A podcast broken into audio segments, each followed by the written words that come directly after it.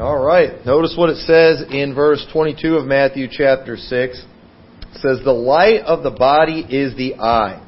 If therefore thine eye be single, thy whole body shall be full of light. But if thine eye be evil, thy whole body shall be full of darkness.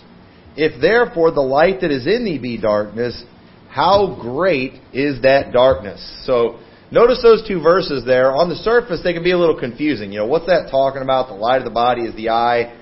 Uh, it is kind of a confusing verse. But let me tell you what I, I personally think this verse means, and then I'll, I'll, we'll look at the verses before and after that I think kind of back this up a little bit. But our eye, okay, our, our eye is what causes light to serve its purpose for the rest of our body. Alright? How many of you, because there was no light, you know, you got bruises somewhere else in your body because, you know, you stubbed your toe on something, you stepped on something, tripped over something, you know, and in some place of your body got hurt. Now, what part of your body does the light help? It actually only helps your eye, doesn't it? Because if your eye doesn't work, light doesn't do you any good, does it?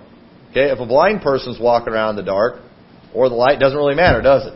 That light does nothing for them if they're not able to see. And our light is what bring, or our eye is what brings light to the rest of our body. And so, if our light, okay, if, if what is supposed to bring light to our body is bringing darkness, then we have a real problem, don't we? Okay? How great is that darkness?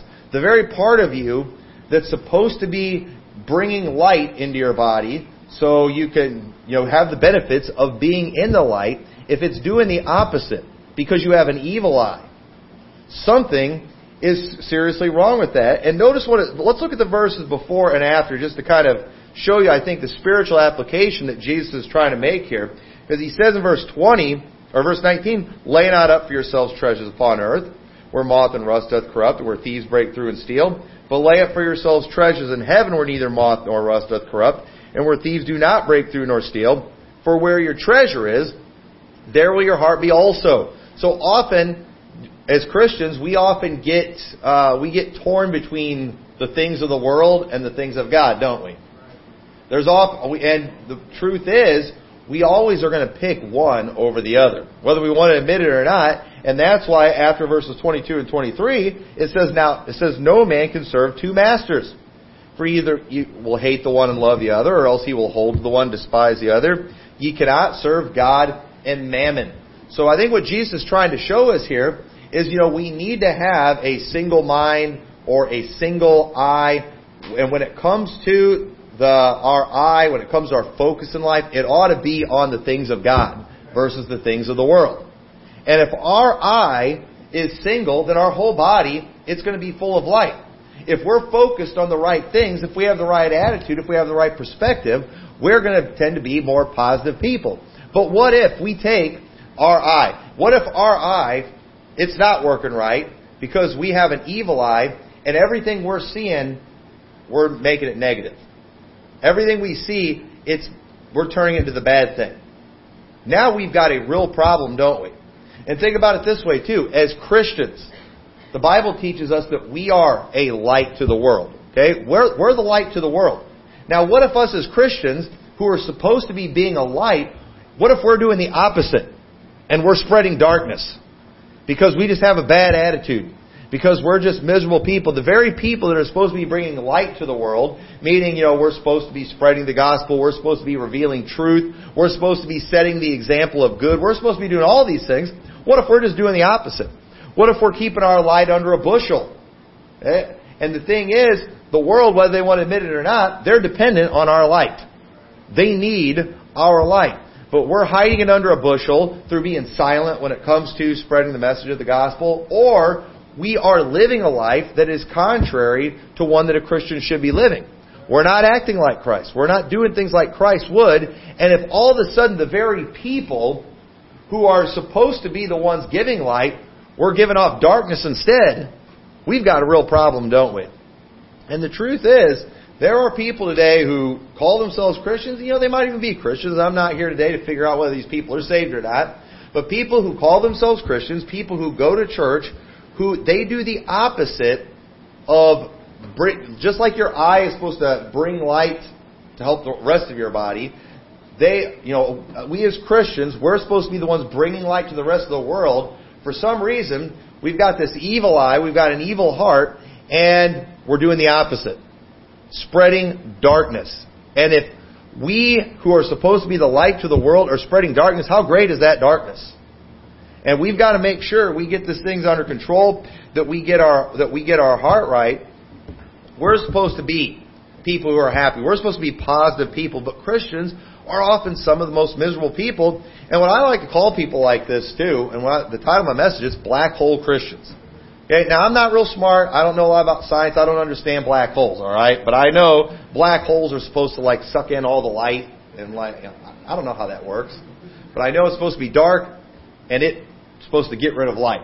Okay? Don't ask me to explain that to you after church. I've only heard about them and, uh, I, I've been told only geniuses completely understand them. Alright? I'll take their word for them. Okay? But I will say this. I understand black hole Christians. People who somehow know how to take that which is good and that which is positive and just suck it all out of the room. I mean, they could literally come to church, a place where we're supposed to be getting around the things of God, we're supposed to be happy, we're supposed to be edifying one another, and they come and they just suck all the fun out of the room. They suck all the joy out of the room. I mean, everything that's supposed to be good about church, somehow they just do. Their presence just consumes it all. And we've all known these people like that. You've all got them in your family. That one nut job you hope doesn't show up to the family reunion. Why? Because they ruin everybody's fun. You know, and every church has them. I hope so and so sick today. All right, because you know they're always you know just quenching the spirit in the service, and we would never say that, uh, but we've all thought it before. And the truth is, if we're not careful, somebody might think that about us. And we cannot be that way. We don't want to be a black hole Christian. So what is a black hole Christian? Well, You know, it's someone who just can't let others enjoy good things in life. look what it says in John chapter 12.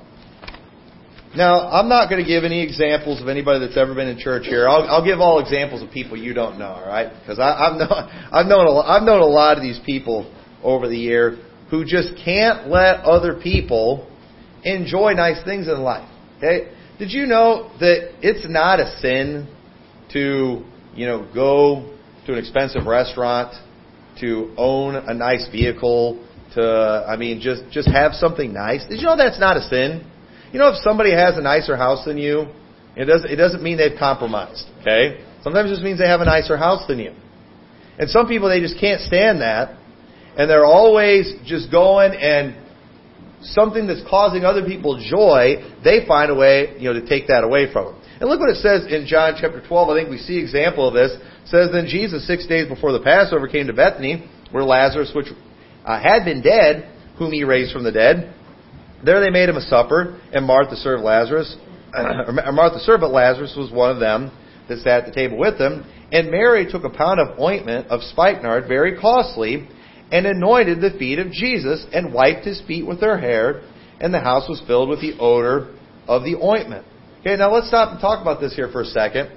Notice, you know, this was, we're going to see, it was a very expensive ointment that was used on Jesus to anoint his feet. Now, I don't know, I've never used any expensive ointment on my feet, but, you know, I've used, you know, lotion and things like that before, or, or athlete's foot spray when I'm having problems there, and it feels really good, alright? I don't know, uh, you know, tea tree oil, alright? Another magical cure for, uh, athlete's foot, alright? Feels pretty good. I don't know what the stuff was that she was using, but it was obviously something very expensive. All right, I think the athlete's foot spray I've used probably most of it. The, I used to get the expensive stuff work better, and I think it cost less than ten bucks. Okay, so it wasn't even as good as what was being used on Jesus' feet right here. But let's think about this for a minute.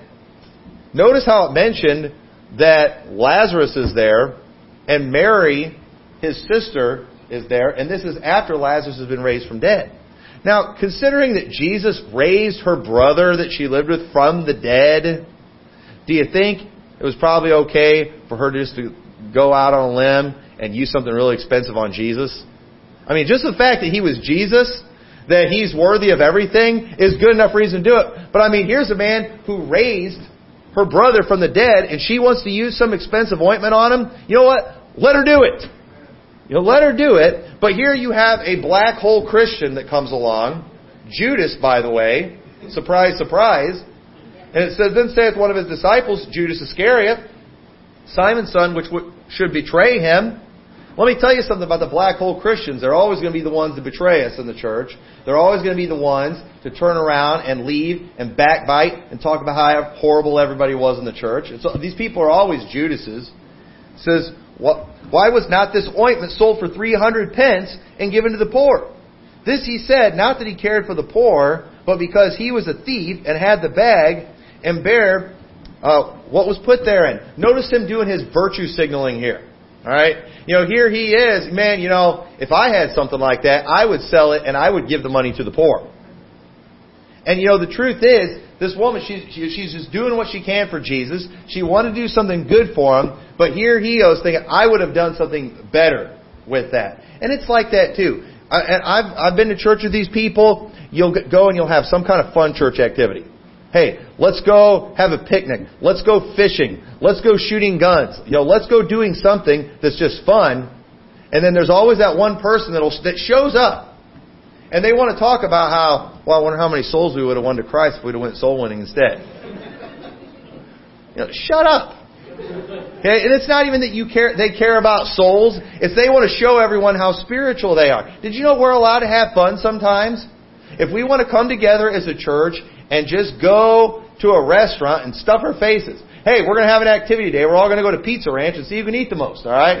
We might be doing gluttony or something there, but sometimes it's just about the fun. Sometimes it's just about the fellowship. It's just about getting together and having a good time and edifying one another. When we live in a wicked world that's full of misery, where it's hard to find good friends, if we as a church want to do some things like that, we ought to be able to do that without Mr. or Sister Spiritual coming along and saying we should be out soul winning.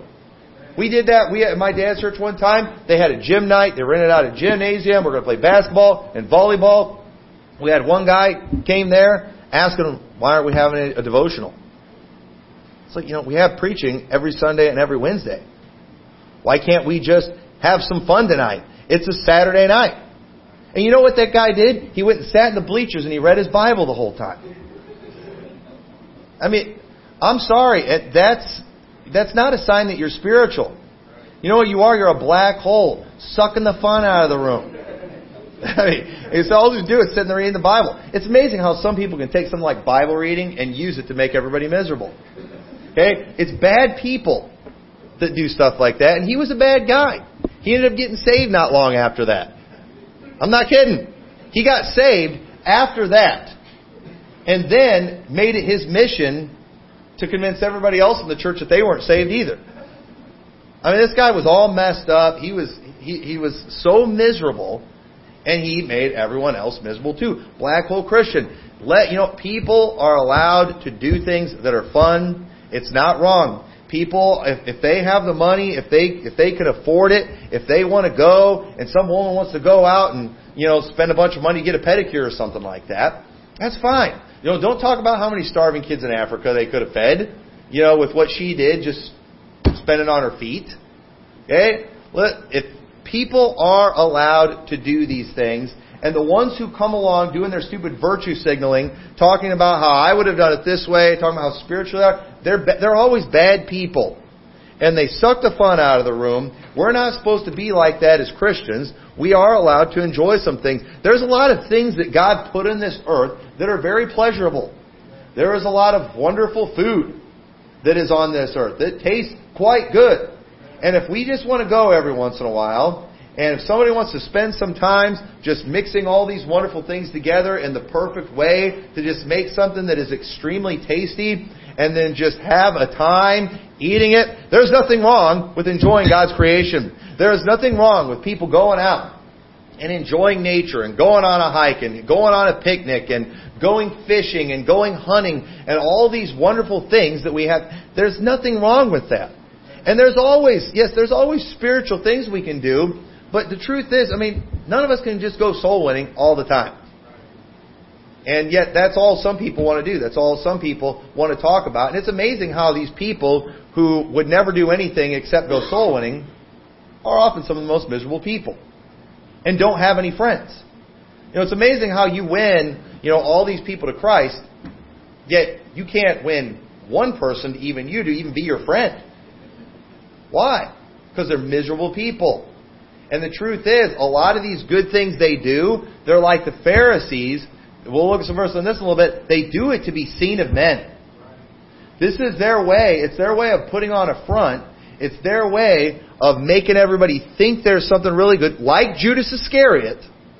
They're trying to make everyone think there's something. It's a disguise. It's an act.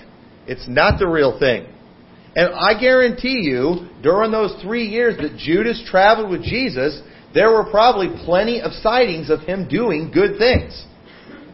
But he was always, it's clear he was always doing it for the wrong reason. He was putting on a show. He was the one that carried the bag. He was doing it for the money. And then, as soon as things went south, he turned on Jesus so fast it wasn't even funny. He got his 30 pieces of silver and ran. And then he regretted, you know, he ended up regretting it later and then just killing himself. He was just, he was just a horrible person. And that's how these people are. Judas's seeming concern for the poor, it was. It was nothing more than virtue signaling. Just that practice of, you know, expressing opinions that, you know, are, it's supposed to demonstrate how wonderful you are. That's what it is. You know, this is what I would do. This is our way of making a speech about how wonderful we are. I, I think, you know, instead of spending money on new doors for the bathroom, we, you know, we just hang up a curtain. That you know that provides privacy just as good, and use that extra money and go buy Bibles and give them to poor people in China. We're allowed to have nice doors in the church building, all right? Hey, in the temple in the Old Testament, that place was covered with gold, all right? So, you know, you know, if we if we could just deal with not, you know, sitting in a warm building.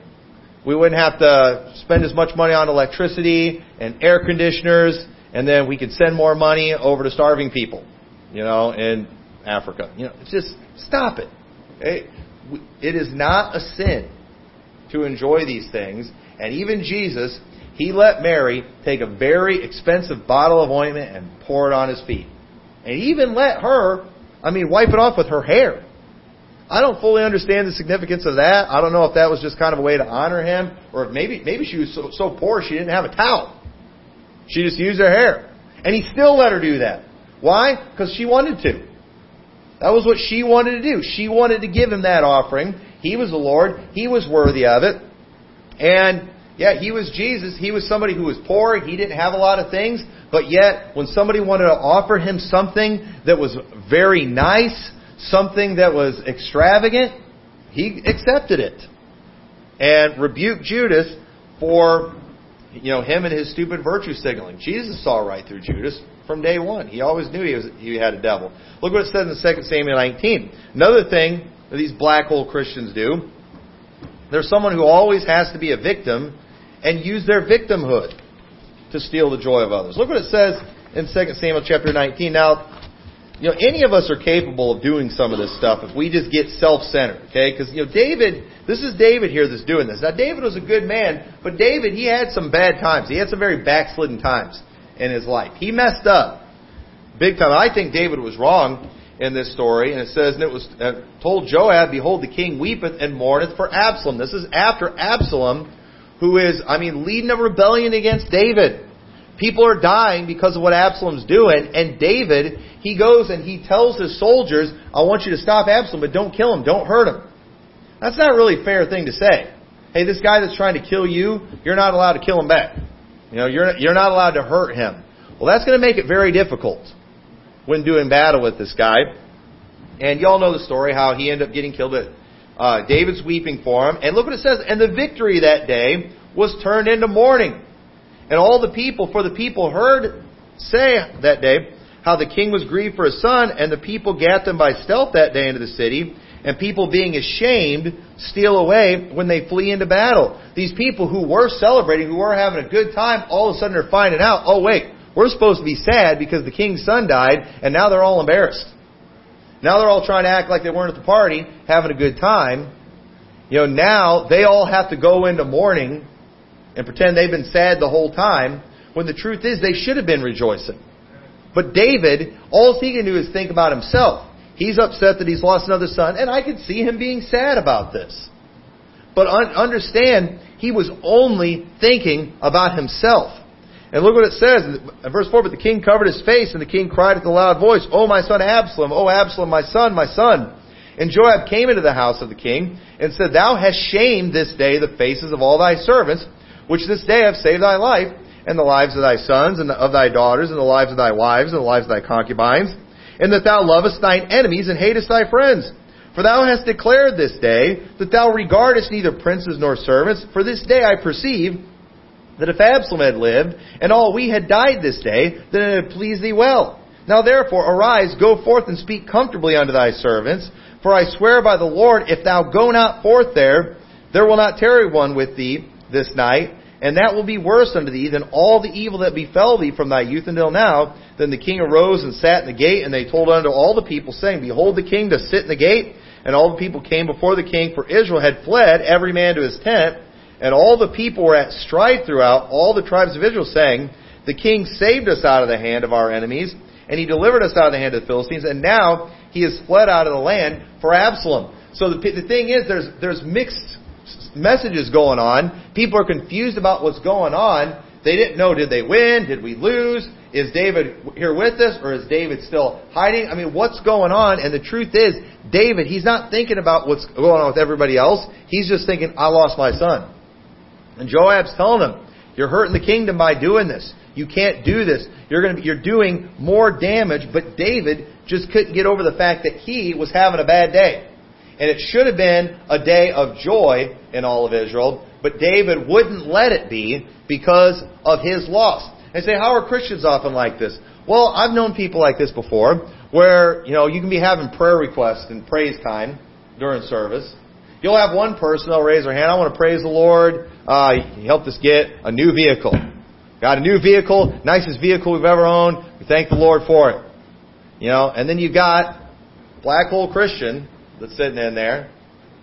You know, I need you to pray for me. My car broke down. I can't afford a nice vehicle. You know, I'm just praying the Lord will provide. You know, I'm praying that maybe I can buy someone's used vehicle that they just, you know, that they're probably just going to trade in that, you know, is still so much better than what I have right now.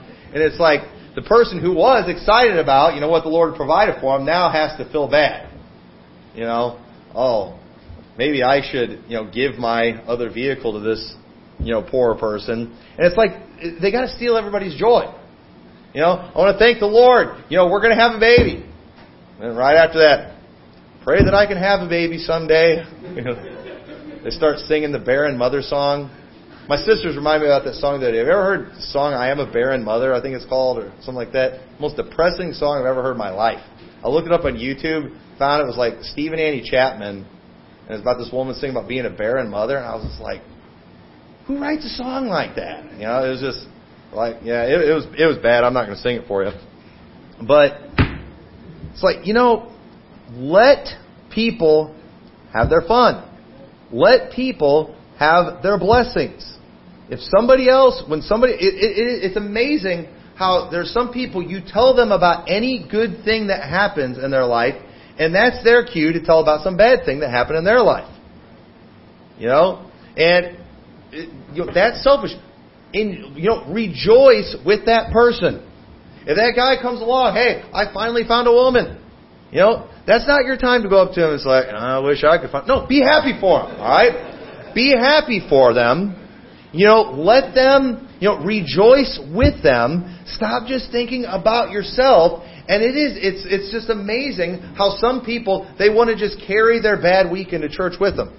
They want to make sure everybody can share in their bad week. And I understand we want to bear one another's burdens, but you know, you, you can get, a, you, people are getting way too self-centered with some of these things.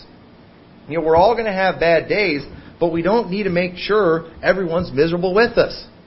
If you go and you and you see people rejoicing and talking about some good thing, that is not your time to go and just throw a damper on it. Let it rejoice. You know, let the news, you know, stall for a few days. All right, and some of you might have saw this, you know, recently.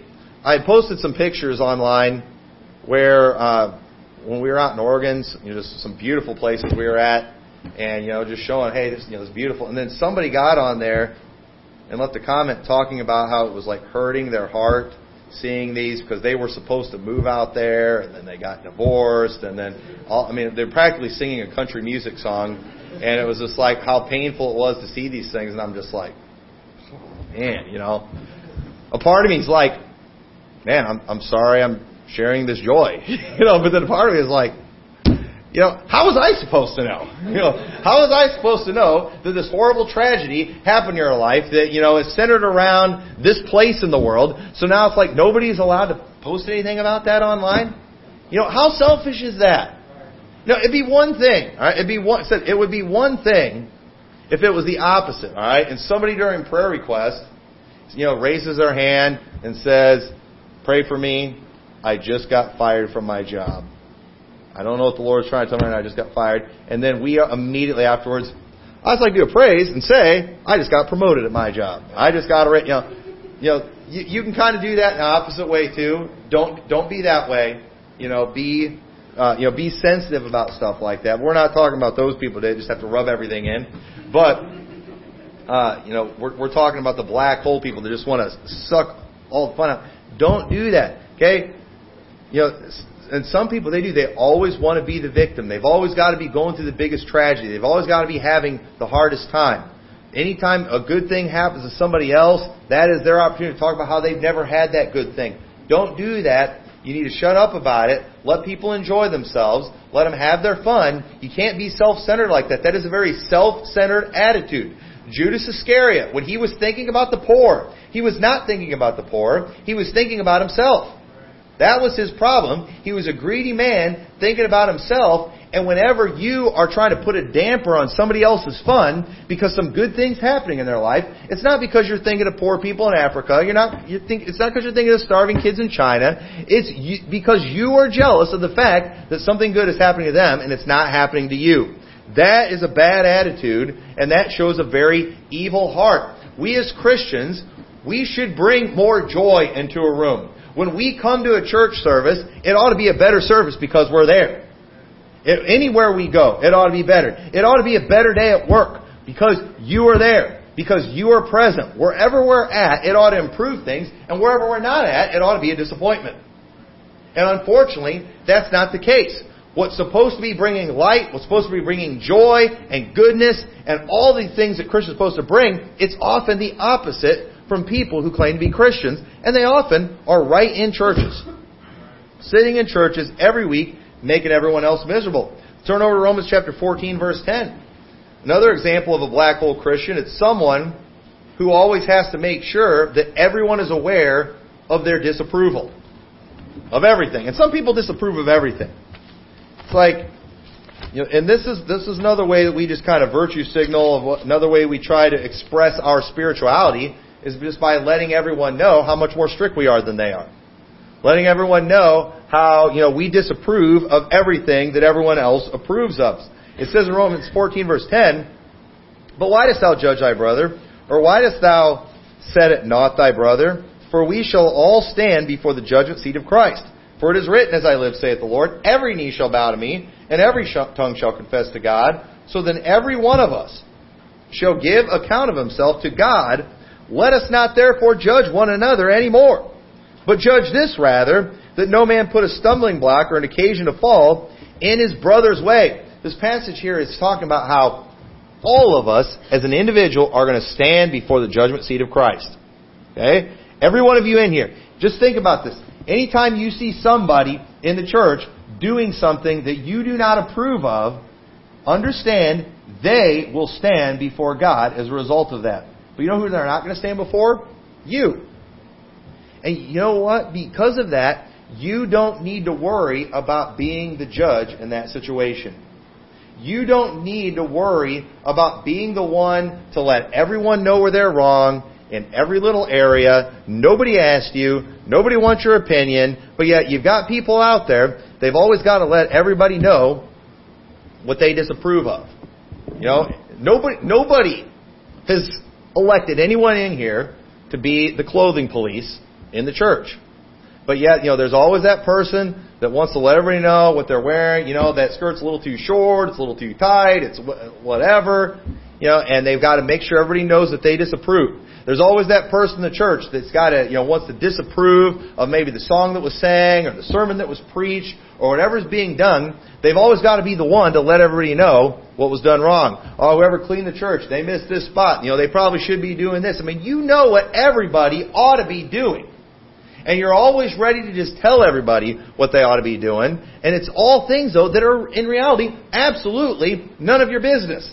But yet you come into church and you bring this attitude with you, just always critiquing everybody. It's like you're making a list. All right, who all was friendly today? You know, who all went soul winning today? Who all was singing? Who all was looking around during the prayer? You know, I mean, it's like we, we have got like a whole list of things we're just you know ready to just pounce at everybody for. And there, I, I swear, and some, and I don't think anybody in a church anywhere has an actual book anywhere where they've kept track of everybody's faults. Okay, I don't think anybody's dumb enough to keep a book like that. But let me tell you, some people have a brain that's got a book in there, and they remember every transgression of everyone in the church. And boy, they're keeping track of everybody. I mean, they know every little thing that that person's ever done wrong in the church. And the first time you say anything crossways to them, they are ready to open that book and to read you your list of violations that you have committed. It's like, man, I had no idea I was that evil. All right, and some of the husbands are thinking, man, my wife has one of those books on me in her head. All right, you know, man, she's got dates of all, everything I've ever done wrong. I mean, she's got a transcript of the conversation. I, you know, I, he said, and these people a lot of times are women in the church. Okay, guys, we're bad at details. Okay, we don't we don't remember those we don't remember those things very well. That's why you know we tend to lose those arguments. You know, because they can say, you know, March fourth know, 3:07 p.m. on a Tuesday. You know, here's what was said. I said this. You said this, this, this. You're like, I didn't say that. it's like, how, how do you win that argument? Okay. I mean, they, they've just got they've got all that evidence, and, and and you've got you've got nothing. You know, when was the last time you bought me flowers? I don't know. And then what do they do? They pull out a receipt. Here it is. You know, here's the bank statement. And I was like, you, you can't win those arguments, okay? Let me tell you something. Those people are in churches today, and they're all they're they're they're ready. They're waiting. They know everything wrong you've ever done, and if you ever dare, you know, do anything to cross in any way, they're going to bring out a whole list of things you all done. And the truth is, why are they even? Why do they even think about it? Why do they even care about it? Why are they even keeping track of these things? We're all going to stand before the judgment seat of Christ, so why do we need to even be a judge in that situation? We have not been called to judge that situation. There's some things we have been called to judge as Christians, okay? Obviously, you know, we don't believe judge not means we never can judge anything. There are some things we're supposed to judge, but there are some things it's not our place to judge, yet that's what many people specialize in. And they use it to just bring everyone down, to make everyone miserable, and that is wrong. Those who always need to express their disapproval they, it's like they think the whole world is as focused on their opinions as they are. And, you know, I mean, as, as a pastor, sometimes, you know, people expect me, you know, to have opinions on, on certain things, but there's been a lot of situations too where stuff's going on, controversies going on, maybe with, you know, churches we fellowship with and stuff, and it's like everybody wants to know my opinion. And I was like, you know what? I'm not going to put my opinion out there. This is something I, I, I use this I use this phrase a lot with people. When they want me to judge things that are outside of our church, I say all the time, I am opting out of judging in this situation. I, I refuse to make a judgment. Why? It's not my place. Nobody in that church has asked me to be a judge. I have not received any official appointment to be a judge. And you, some random idiot that just wants to know my opinion, so you can you want it out there just to extend the drama, I opt out. You're not going to get my opinion. I'm going to let you sit around and worry about what it is. And we're allowed to do that. We are allowed in certain situations, if something's going on in somebody else's home in the church, something that you don't necessarily approve of, you don't like what they're watching on television, you don't like how they're dressing, you don't like where they're going, you know that you are allowed to say, this isn't my place, I'm not making a judgment. You're allowed to do that. And not only that, even if you do make a judgment, did you know it's not your responsibility, you know, to put it out there for the whole world to see, make it a public record? It's not, it's not your, it's not your place to do that. You know, you're allowed to keep it to yourself. You're allowed to just have your opinion and shut up about it. You're allowed to do that, and you're not a bad Christian because you did that. In fact, you'd be a better Christian if you did that. You don't always need to let people know that you disapprove. Some people they they can't. They've got to make sure everyone knows. So they they are going to be very public about it. But I need to move on. But uh, look at Matthew chapter six, verse sixteen. Matthew six, verse sixteen. Someone who's uh, that black hole Christian. I kind of briefly touched on this a little earlier. They're that person. They've always got to make sure everyone knows they're having a bad day. Notice what it says in Matthew 6:16. Moreover, when ye fast, be not as the hypocrites. Okay, notice this. Keep this in mind here. Be not as the hypocrites. Okay, let's see what hypocrites do. Okay? Be not as hypocrites of a sad countenance. For they disfigure their faces that they may appear unto men to fast. Verily I say unto you, they have their reward. But thou, when thou fastest, anoint thine head and wash thy face, that thou appear not unto men to fast, but unto thy Father which is in secret, and thy Father which seeth in secret shall reward thee openly. You know what hypocrites do? When hypocrites are fasting, they've got to make sure that every, that they look like they're fasting.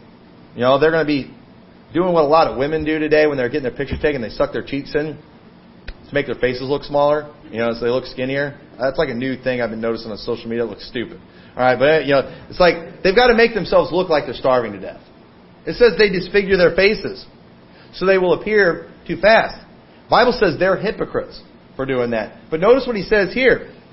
He said, if you're fasting, do what you can to appear that you're not fasting. You know, wash your face, anoint your head. You say, well, isn't that being a hypocrite? No, you're just you're you're not trying to draw attention to yourself. All those things that they're doing to anoint their themselves, so they don't look like they're fasting. They're trying to avoid drawing attention themselves. And I've seen this with people before. It's like, you know, they have a knockdown drag out with their wife on the way to church, and it's like they got to bring it into the church too. We're going to go sit on opposite sides of the auditorium and, you know, all that kind of stuff. Because we don't want to be hypocrites. Yeah, we're fighting. Yeah, we're not getting along. But at least we're not hypocrites about it and acting all lovey-dovey. Well, listen, I'm not telling you to come in holding hands and kissing and stuff like that. But you know, if you have something private going on, it's okay to keep it private. Not everybody needs to know that you're having a hard time right now. It's okay for you to just be polite and let pe- and and not let people know what's going on. You don't need to bring it into the house of God with you. You don't need to make sure everyone notices. If you want to appear not to be fighting, I don't think you're sinning. Okay? So now it's being now if you're pretending that you're just still on your honeymoon, then yeah, yeah, that's wrong. But it's okay for you to just do things to not draw attention to yourself. And that's what Jesus is telling them here.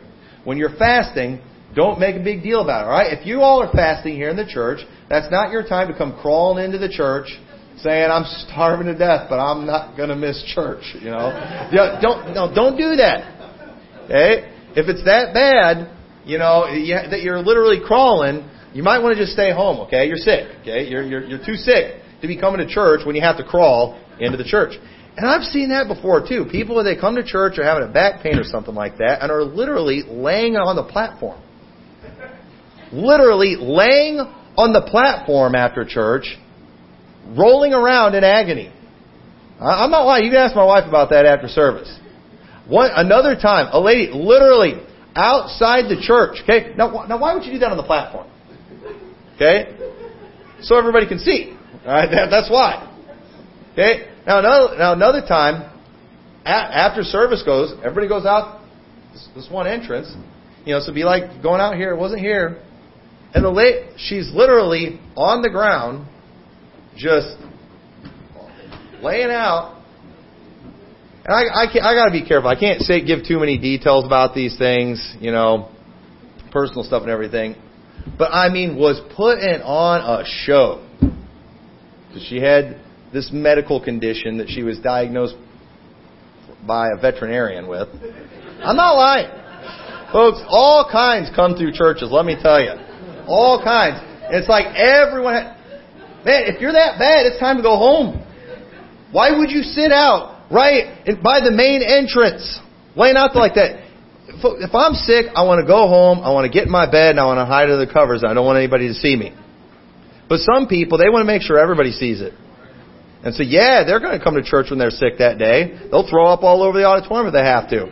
I'm not missing church even though I'm sick.